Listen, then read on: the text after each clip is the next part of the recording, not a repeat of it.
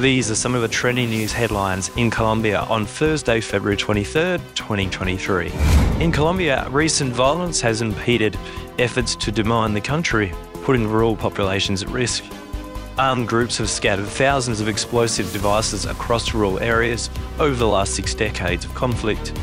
The conflict has entered a new phase as armed groups have proliferated, and reports suggest that more landmines are being sown into Colombia's soil, putting civilian populations increasingly at risk.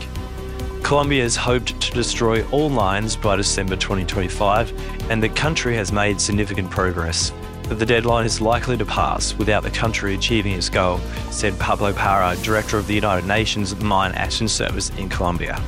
Colombia's ambassador Assad Jater uh, presented his credentials to the Estonian head of state in Tallinn on February 21, 2023. After the ceremony, the ambassador met with Alar Karis to discuss Colombia's foreign policy priorities and interest in promoting bilateral relations.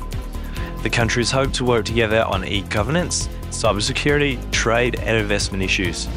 According to a recent study, cattle ranching, not cocaine, has been the main cause of the destruction of the Colombian Amazon over the last four decades. In 2018, the amount of forest cleared to cultivate coca, the base ingredient of cocaine, was only 160th of that used for cattle. The study's findings vindicate conservation experts who have argued that Colombia's strategy to conserve the Amazon by focusing on combating coca production has been misplaced. Deforestation spiked after the Revolutionary Armed Forces of Colombia signed a peace argument with the government in 2016, and land grabbers took advantage, clearing trees with chainsaws and burning vast areas.